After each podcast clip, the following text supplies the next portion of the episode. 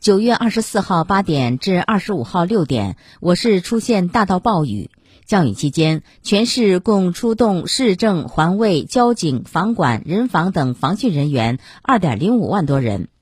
为应对此次降雨，郑州市城管系统积极做好各项防范工作，严格落实二十四小时值班制度和领导带班制度。降雨期间，城管系统干部职工全员在岗在位值守。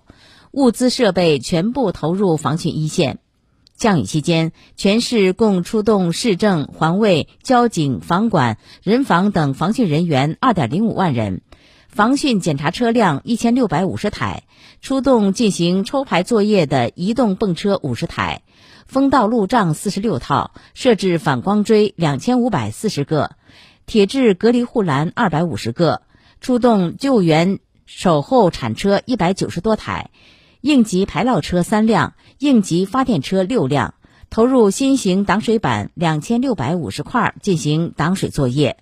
各积水点位人员值守到位。降雨期间，六十三座立交桥雨水泵站先后开机抽升，各立交桥下无大面积积水，通行正常。